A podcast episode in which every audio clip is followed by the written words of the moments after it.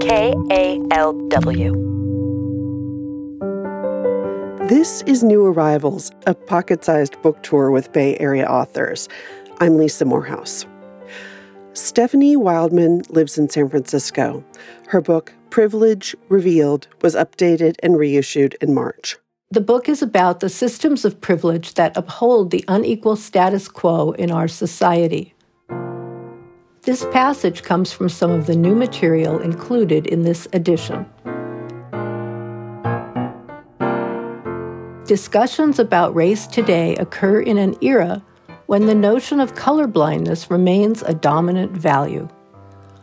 Colorblindness tells us that noticing race is wrong because people are equal. Colorblindness values not seeing color and stops the possibility of dialogue about race before it can begin.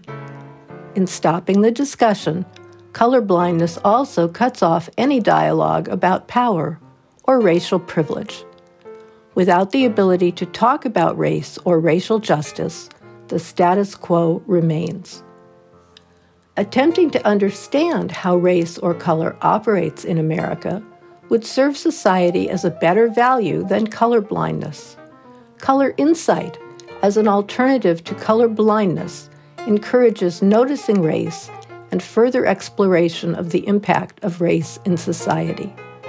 Public discourse needs to counter color blindness with color insight.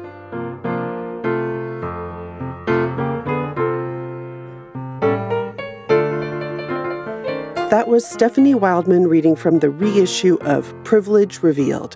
New Arrivals is produced by KALW Public Radio.